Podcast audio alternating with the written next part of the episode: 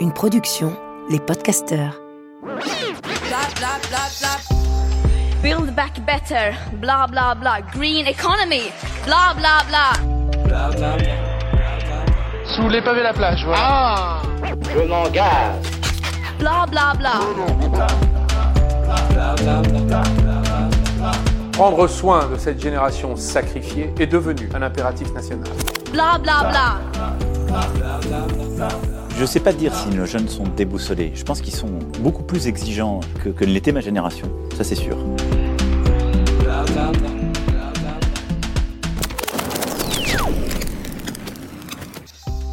Bonjour et bienvenue dans Blablabla, le podcast pour se faire une idée sur l'actu, la politique, l'économie ou l'écologie. Loin des blabla habituels qu'on entend ici et là et auxquels on ne comprend souvent pas grand-chose. Une zone libre, un espace d'expression, où on explique, on tire les fils et surtout, on apprend à se positionner. Moi, c'est Flora Gebali et je vous souhaite la bienvenue dans mon podcast. Aujourd'hui, on fait le point sur la croissance, la décroissance et globalement comment on change de modèle économique. Dans un corps humain, la croissance infinie, ça s'appelle le cancer. Euh, pourtant, sur la planète, on appelle ça le progrès. Euh, elle n'est pas nouvelle cette donnée. Hein. Une croissance infinie dans un monde aux ressources finies, ça ne fonctionne pas. C'est simple comme bonjour, c'est accessible à tous, et tester cette phrase autour de vous, euh, tout le monde la comprend. Moi, personnellement, je l'ai testé euh, auprès des patrons que j'ai pu rencontrer, des hommes politiques. Et bizarrement, à chaque fois, ça les mettait mal à l'aise et ils avaient du mal à me répondre. Enfin, la croissance, ça reste l'objectif final, le but suprême, alors que c'est ce qui détruit la planète et que c'est juste mathématiquement pas possible. Et en plus, on ose appeler ça le progrès. Il y a un bug en fait. Pendant ce temps, euh, tout le monde reste à fond sur la croissance. Ça fait la une des magazines politiques. On a réussi la croissance, des discours politiques. La croissance, elle est partout, comme si c'était le seul indicateur qu'on pouvait utiliser pour mesurer le bien-être de notre société. C'est quand même lunaire. En même temps, c'est vrai que ça paraît très bizarre d'arrêter la croissance. Je prends juste un exemple. Oui, euh, l'industrie automobile, une industrie très polluante, on en parle souvent bah, si du jour au lendemain on interdisait les voitures, on supprimerait près de 200 000 emplois. Pareil pour la publicité. Je sais pas si vous vous souvenez, pendant la Convention citoyenne pour le climat, la publicité a été en débat. Est-ce qu'il faut euh, continuer à faire de la pub sur des produits de surconsommation comme les voitures? On a beaucoup parlé des SUV. Bah, c'est sûr que si on arrête, non seulement ça supprime tout le secteur de la pub, mais ensuite ça détruit le système parce que bien sûr que la consommation c'est basé sur euh, la publicité, sur euh, les produits à vendre et que tout ça est un cycle. En fait, le débat entre la croissance et la décroissance, euh, il est assez stérile. Il mène nulle part. On ne sait pas vraiment comment on passe de l'un à l'autre, de l'autre à l'un. franchement, c'est compliqué. Et d'ailleurs, peut-être que c'est pas là qu'il y a la solution. Vous savez, dans les la théorie de la transition écologique, on dit qu'il y a cinq phases. La première phase, elle commence dans les années 70 avec le rapport Meadows. Le rapport Meadows, avec euh, la publication euh, Limits to Growth, disait déjà exactement ça, que la croissance infinie, ça fonctionne pas. À l'époque, on était en 72, hein, donc en 2022, on fête les 50 ans du rapport. Même si tout ça est vieux, cette première phase de la transition, ça a été celle du déni. On avait toutes les infos avec le club de Rome, ce rapport, mais on voulait pas les voir. Donc en gros, des années 70 aux années 2000, euh, on était dans le déni. Dans les années 2000, il se passe un truc, euh, vers, je dirais, 2000-2005. C'est que les services marketing dans les entreprises se rendent compte que l'écologie est à la mode. Les gens ont envie un peu de verre, de bien-être. Bon, c'est nouveau. Donc ils se disent bah allons-y, euh, écolo toutes, euh, on y va. Euh. Vous vous souvenez à l'époque, on a même ils ont même sorti une version du Coca en verre, ça s'appelait le Coca Life. Enfin vous étiez peut-être trop jeune mais c'était soi-disant un Coca qui était bon pour la santé. Cette ère qui a commencé dans les années 2000, c'est l'ère du symbole. C'est, vous savez, ce qu'on appelle le greenwashing. C'est l'idée de, en gros, symboliquement, on, on care, on fait attention à la planète, on se soucie, mais bon, dans le fond, euh, ça change pas du tout les modèles économiques, bien au contraire, c'est les services marketing qui utilisent l'écologie.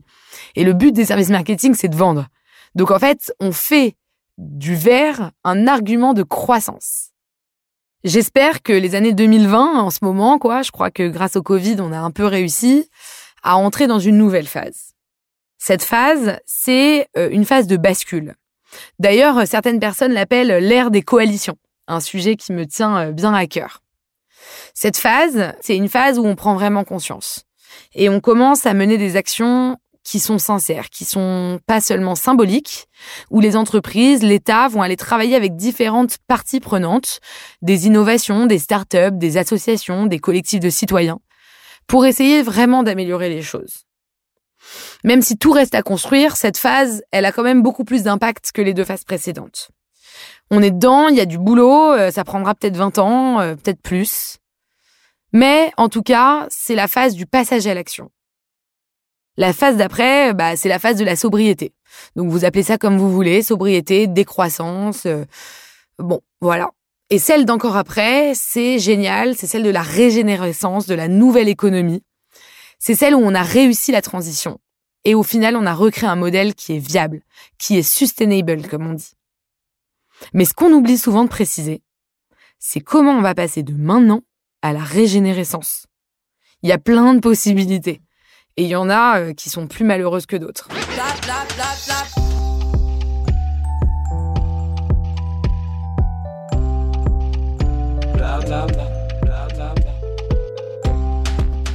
Alors, premièrement, comment on va affronter les crises Parce que justement, cette transition, euh, je crois qu'on rêve si on pense qu'elle va se passer en douceur.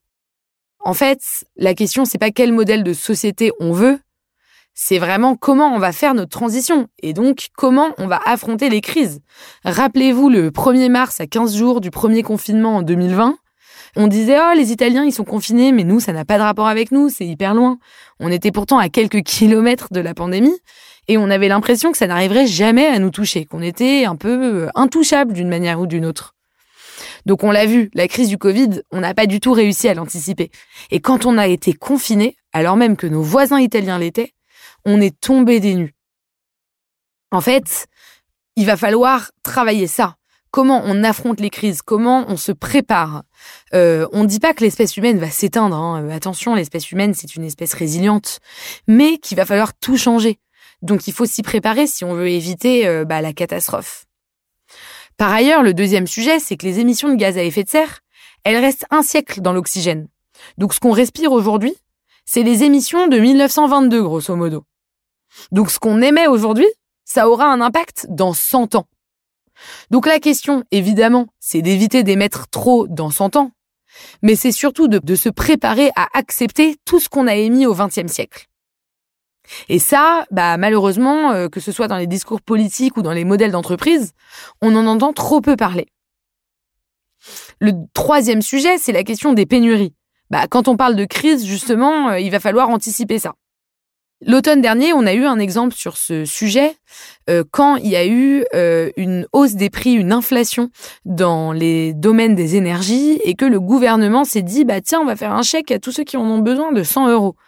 Non mais franchement c'est absurde, c'est absurde parce que en fait au lieu de trouver un moyen de se passer de ces énergies, parce que si aujourd'hui il y a seulement une inflation, on le sait, c'est statistique, il va bientôt y avoir des pénuries. Donc que fera le gouvernement à ce moment-là?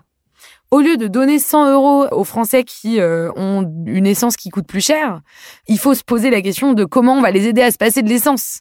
Donc évidemment, c'est pas aussi simple que ça. Il y a plusieurs euh, discussions, il y a plusieurs réflexions qui sont en parallèle. Mais en fait, il faut réfléchir, par exemple, au lieu de payer l'essence, bah, comment euh, on limite l'usage des voitures, comment on développe les transports en commun, comment on accentue le télétravail, mais en tout cas, euh, il faut se mettre dans une euh, vision d'anticipation des crises. Enfin, le GIEC, qui est, on en a déjà parlé, euh, le groupement scientifique qui réfléchit sur le climat, a fait plusieurs scénarios à 2050. 2050, c'est après-demain. Hein. Moi, personnellement, j'aurai 56 ans. En 2050, non seulement il y aura des migrations intenses et avec des effectifs énormes, en millions voire en milliards de personnes, mais il y a aussi le risque que certaines villes côtières disparaissent. Quand des villes côtières vont disparaître, il va falloir déplacer des populations. Et comment on va anticiper tout ça? Donc la question, c'est pas d'éviter le pire, c'est de répondre au pire. Et là, ben, je sais pas, j'ai l'impression qu'il y a un genre de néant. Donc on a deux options. Soit on investit dans le métaverse de Mark Zuckerberg à fond, on crée des réalités virtuelles où on se sent mieux, et on se dit que bon bah tant pis, on verra pas du verre à nos fenêtres, mais dans nos cases de réalité virtuelle. Soit on décide enfin de réparer la planète.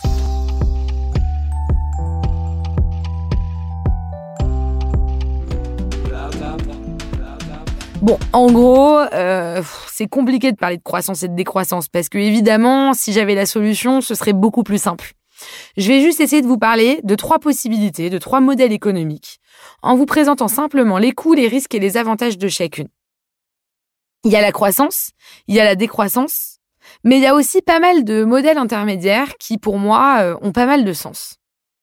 Commençons par la décroissance. Donc, bon, le constat de la décroissance, euh, il est vrai. Hein. C'est-à-dire que 3% de croissance par an, ça conduit à doubler notre production et notre consommation tous les 24 ans. À ce rythme, dans un siècle, on produira 18 fois plus qu'actuellement. Donc, c'est sûr que ça n'a pas beaucoup de sens.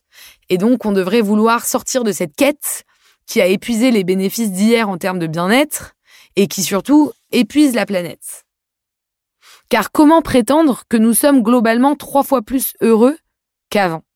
En fait, la théorie de la décroissance, c'est un concept économique, social et politique qui remet en cause l'idée selon laquelle l'augmentation des richesses conduit au bien-être de la société. On cherche en fait à réduire la production des biens et des services dans l'objectif de préserver l'environnement. La décroissance, ça remet fondamentalement notre système en cause, puisque ça touche au fondement du capitalisme. En fait, l'idée, c'est toujours la même, c'est qu'on peut pas avoir une croissance infinie dans un monde aux ressources finies. Et la décroissance, c'est simplement la mise en pratique de ce constat. Ce qui fait pas consensus, bien sûr, c'est le moyen d'y parvenir. C'est que certains prônent une décroissance brutale et imposée, alors que d'autres préfèrent agir plus lentement pour limiter les coûts sociaux et environnementaux, en mettant en place un revenu universel, par exemple. Bon, il y a une position mitoyenne entre les deux qui propose de miser sur une croissance moins intensive, pendant qu'en attendant, on développe des modèles alternatifs. En fait, l'idée de la décroissance, elle est très simple. C'est juste de se dire que le meilleur moyen de produire, ben, c'est d'arrêter de produire. Parce qu'on a déjà tellement produit, on a déjà tellement épuisé les ressources, que on a déjà de quoi faire, et ça sert à rien de continuer à recréer des nouveautés. En fait, l'augmentation des quantités, elle est très néfaste pour l'environnement, c'est un fait. Et donc, bah, il faudrait réduire l'activité économique. Mais ça pose plein de problèmes. Le premier problème, c'est les inégalités d'accès. C'est que nous, les Occidentaux, les Européens, on a eu accès à beaucoup de quantités. Et donc aujourd'hui, on pourrait se restreindre parce qu'on a déjà euh, plusieurs biens euh, qu'on peut considérer plus ou moins essentiels. Mais globalement, bah, on a déjà une machine à laver, on a déjà euh, un smartphone, on a déjà de l'électricité, on a plein de choses qui nous permettent bah, maintenant de circulariser notre économie. C'est pas le cas de toutes les sociétés du monde. Et c'est un peu injuste de dire que bah, nous, on a bien profité de la société de consommation pendant un siècle. Et donc maintenant, on va empêcher les pays euh, moins développés d'en profiter et on va tous ensemble décider la sobriété. Bah, c'est quand même un gros problème. Le deuxième problème, c'est le libéralisme économique. C'est que notre modèle, c'est celui-là, c'est le capitalisme. Et en fait, comment on impose aux entreprises d'arrêter de produire? Bah déjà, ça se fait que à l'échelle mondiale, hein, parce qu'on l'a vu quand en France on essaye de leur demander de payer leurs impôts, bah en fait elles font de l'exil fiscal. Donc si on leur demande de produire moins, bah elles iront produire en Chine, ce qui est en fait ce qu'elles font déjà. Donc bah, quel est l'impact de l'État? Comment l'État pourrait euh, imposer euh, aux entreprises d'arrêter de produire? Moi personnellement, j'ai pas la solution. Et euh, si on se demande à l'échelle internationale comment faire, alors il y a encore moins de solutions. Donc, bah, ça pose un problème de libéralisme et ça fait s'imaginer une forme d'autoritarisme parce que le seul moyen, ce serait d'être dans des régimes un peu autoritaires. Et je crois que c'est pas un souhait. La troisième grosse limite, et je vais vous dire, je crois que c'est la plus profonde, c'est que la société de consommation, c'est une religion. D'ailleurs, euh, Jean Baudrillard, un sociologue, disait déjà en 1970, comme la société du Moyen Âge s'équilibre sur Dieu et sur le diable, la nôtre s'équilibre sur la consommation et sa dénonciation. En fait, dans l'archipel français dans lequel on vit, La société de consommation, elle est très importante et elle est peut-être le lien social qui reste entre nous. Et donc aujourd'hui, bah, il faudrait une nouvelle religion pour ne plus avoir celle-là. Et ça, c'est quand même compliqué. D'ailleurs, de plus en plus, on voit des gourous euh, écologiques. D'ailleurs, gourou, ça veut dire éveilleur. On voit des religions écologiques et on voit bien que ce qui manque, c'est surtout des récits. C'est surtout des buts, des directions. Et on en revient toujours à cette question du sens. Donc bon, les arguments pour la décroissance sont nombreux. Le premier, c'est que le constat euh, planète aux ressources finies et croissance euh, infinie, bah c'est un constat qui est faussé. Et donc la décroissance, c'est la solution euh, pour arrêter de vivre sur une erreur. Donc bon, ça se défend. D'un autre côté, je vous ai cité que trois problèmes, mais je trouve qu'ils sont déjà assez majeurs. Donc quand on entend ça, on se dit bah peut-être qu'il y a moyen de rester dans la croissance et d'avoir une croissance verte, d'avoir une croissance euh, qu'on peut réguler, qu'on peut euh, rendre responsable, qu'on peut rendre écolo. Et donc on va réfléchir aux arguments euh, pro-croissance. En fait, la croissance n'existe que pour une raison. C'est parce que il est admis, communément admis, que plus un pays a de richesses à partager, plus il peut augmenter le niveau de vie de ses habitants. En gros, plus il y a d'argent, plus on le redistribue, plus il y a de bien-être, plus les gens sont heureux, émancipés, épanouis. C'est ça le constat. Le problème, c'est que depuis 30 ans, à part le PIB, le produit intérieur brut, tout baisse. Non seulement plus on produit, plus on pollue, plus on épuise les ressources naturelles, donc les indicateurs écologiques sont très très mauvais, mais même les indicateurs sociaux sont mauvais. C'est-à-dire que plus on est dans une société basée sur le PIB, le néolibéralisme et le productivisme, plus les indicateurs sociaux ont baissé ces 30 dernières années. Que ce soit l'éducation, l'accès à la santé, le bien-être et même l'accès à la sécurité, tout est en baisse. En fait, pourquoi le constat est faux? C'est parce qu'il y a une corrélation présumée entre le bien-être et la production, mais on n'a pas suffisamment analysé cette corrélation. Par exemple, exemple tout simple. Si le produit intérieur brut, donc la mesure des richesses d'une région, augmente de 400% après une catastrophe naturelle, c'est pas pour autant que les citoyens sont plus heureux. Il y a une catastrophe naturelle, tout est détruit, on doit tout reconstruire, bah le PIB il va exploser. Une corrélation, ça n'implique pas une causalité. Désolé, c'est un peu technique, mais en fait, deux événements sont corrélés lorsqu'ils varient plus ou moins en même temps. Une causalité, c'est quand un événement est la cause d'un autre événement. En fait, dans un sens comme dans l'autre, on ne peut pas affirmer que la croissance est mauvaise pour le développement humain. Mais on ne peut pas non plus affirmer qu'elle est bonne. Or, le constat des économistes depuis deux siècles, c'est qu'elle est bonne. Qu'elle est même le seul indicateur. La grosse question, c'est est-ce que la croissance fait le capitalisme? Est-ce que sortir de la croissance, ça veut dire sortir du capitalisme? Pas forcément. Et il y a un économiste, Éloi Laurent, euh, qui démontre que l'on peut sortir de la croissance sans sortir du capitalisme. En fait, le produit intérieur brut, il permet de calculer les richesses. Donc en gros, je vulgarise un peu, l'argent. Ce qui est génial avec l'argent, c'est que l'argent, c'est des maths, ça se calcule, c'est universel, tout le monde en a besoin, tout le monde en veut. Donc en fait, c'est le meilleur indicateur de performance qui ait jamais été inventé, puisque c'est facile, c'est des maths. 1 euro plus 1 euro égale 2 euros. Donc, c'est un indicateur qui est très pratique. Ça fait d'ailleurs deux siècles hein, qu'on calcule comme ça euh, le bien-être d'un pays. Et du coup, qu'on calcule à peu près toutes les politiques de ce pays. Le problème, c'est que cet indicateur, il est pourri. Parce que c'est ce qui fait qu'on essaye d'avoir une croissance infinie dans un monde aux ressources finies. Donc en fait, il s'agit pas simplement euh, de changer d'indicateur. Il faut changer de vision. Il faut changer de valeur. Il faut changer de volonté. Et d'ailleurs, ce même économiste, Éloi Laurent, nous dit, et c'est ce que le gouvernement euh, en Nouvelle-Zélande a mis en place, qu'il y a un autre indicateur pas mal, qui mettrait tout le monde d'accord et qui est tout autant universel que l'argent, c'est la santé. Je pense que si vous voyagez à travers le monde et que vous demandez euh, bah, est-ce que vous voulez être en bonne santé et est-ce que pour vous c'est un objectif de société, bon, tout le monde vous répondra oui. Si on mesurait plutôt la santé de la population, et d'ailleurs attention, pas que la santé euh, physique, la santé mentale aussi, alors bah, peut-être qu'on aurait un meilleur indicateur de développement et que, au lieu de penser richesse et donc croissance, on pourrait toujours être en capitalisme, en marché libre, mais avec des nouveaux indicateurs, l'éducation, euh, la santé. Donc, la question de la croissance et de la décroissance, elle est complexe. C'est pas tellement ça la réponse. C'est pas seulement euh, toi t'es dans la team croissance ou t'es dans la team décroissance. C'est un peu plus compliqué que ça. Il y a une économiste britannique que j'adore. Elle s'appelle Kate Raworth et j'en parle souvent dans mes interventions.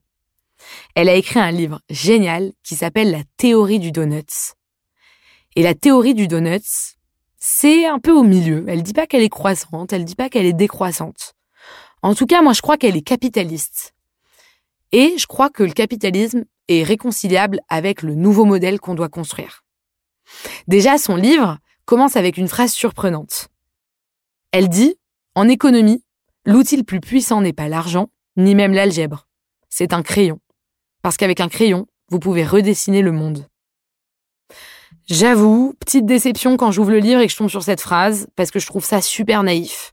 Je me dis, bon, ok, encore un livre où il y a une nana qui nous dit que euh, qu'on peut tout changer et tout, bon. Et en fait, euh, pendant la lecture, bah, je me laisse prendre, euh, je me laisse prendre par le texte. Et je me rends compte qu'elle passe les premiers chapitres à déconstruire l'économie comme on la conçoit depuis deux siècles. Elle revient rapidement sur plusieurs théories, celle de Schumpeter, celle de Samuelson, dont vous avez peut-être déjà entendu parler. Le cœur du livre, c'est en fait justement ça, d'apprendre à changer de but. Et donc, comme ça fait deux siècles qu'on a le même but, à savoir la croissance, c'est très difficile de déconstruire quelque chose qui est aussi ancré. Non seulement on l'a appris à l'école pour certains d'entre nous, même pas pour tout le monde, mais surtout au quotidien, c'est ça la direction de notre société. C'est ça notre religion. C'est ça nos mythes. C'est ça nos, nos buts communs. Et c'est ça qui est très destructeur, que ce soit pour la planète, mais aussi déjà pour les individus. Ce modèle, il est pourri. Quand on achète un t-shirt à 3 euros, bah, c'est qu'il y a un enfant quelque part en Chine qui l'a fait. Donc c'est déjà pourri. Il faut pas attendre qu'il fasse 50 degrés sur Terre pour s'en rendre compte. C'est ça sa proposition c'est de passer du PIB, le produit intérieur brut, aux donuts. Alors, pourquoi le donuts? Pour aucune raison, c'est une image assez absurde, elle le dit elle-même. Mais il faut juste imaginer donc cette brioche là, le donut, vous connaissez, pensez à Homer Simpson, euh, et visualiser en fait qu'il y a deux cercles. Il y a un petit cercle et un grand cercle. Et ce donut, c'est une nouvelle boussole. En fait, imaginez que le petit cercle, ce soit un plancher social. En dessous de ce petit cercle, c'est la, c'est la no-go zone. C'est la non-dignité humaine. C'est un endroit où les enfants travaillent, c'est un endroit où les femmes sont moins bien payées que les hommes, c'est un endroit où pas tout le monde a accès à l'éducation. Et en fait, c'est de se dire, bah, la dignité humaine, comme on peut la définir euh, collectivement, on fixe des minima sociaux et on garantit que dans notre société et même partout dans le monde, on les respecte. C'est quand même pas demander grand chose, ça paraît assez logique. Je pense, j'espère que vous êtes d'accord. Le grand cercle du Donuts, c'est un maximum écologique, c'est un plafond écologique. Donc on a un plancher social en bas et on a un plafond écologique en haut. C'est l'idée de se dire qu'on peut exploiter un peu les ressources, mais qu'on doit prendre en compte qu'elles ne sont pas illimitées. Quand on fait du libéralisme économique, du capitalisme, du commerce entre ce plafond et ce plancher, alors, on est dans le donuts et on préserve les ressources naturelles. Donella Meadows, une des co-autrices euh, du rapport Meadows, a dit La croissance est l'un des objectifs les plus stupides qu'une culture ait jamais inventé. Il y a forcément un moment où elle doit s'arrêter. Nous devrions toujours nous demander la croissance de quoi, pourquoi et pour qui? Et surtout, qui en paye le coût? Combien de temps elle peut durer? Combien elle coûte à la planète? Et à quel moment il faut s'arrêter? En fait, les idées sur la croissance sont pas nouvelles. Celle-là date des années 70. Et pourtant, on n'a toujours pas réussi à arrêter cette machine infernale. Ce que nous devons faire, du coup, c'est sûrement de réunir les meilleures idées émergentes, comme celle du donut, et créer des nouvelles mentalités économiques, créer des nouveaux récits, qui soient pas forcément fixes, mais pour l'instant toujours en évolution. Il faut déjà changer le but, Arrêter de se focaliser sur le produit intérieur brut, c'est-à-dire la production. La production n'est pas un indicateur de progrès. Il faut choisir des nouveaux indicateurs. Comment on satisfait les droits humains? Comment on respecte les limites de notre planète? Au lieu de penser hausse constante, il faut penser l'équilibre et la prospérité. Ensuite, il faut voir l'ensemble du tableau. Il faut regarder la big picture, comme on dit. Si nous, en France, on achète des t-shirts à 3 euros, eh ben, il y a forcément une personne qui est exploitée quelque part dans le monde. Il faut qu'on ait accès aux chaînes de production. Et en ce sens, les entreprises ont un sacré rôle à jouer. Quand on voit notamment toutes les entreprises qui sont accusées d'exploiter les Ouïghours, comment on peut laisser un génocide à ciel ouvert en 2022 se produire et nous laisser indifférents, nous, Européens, qui avons envie de nous acheter des baskets Nike? Je me pose sincèrement la question.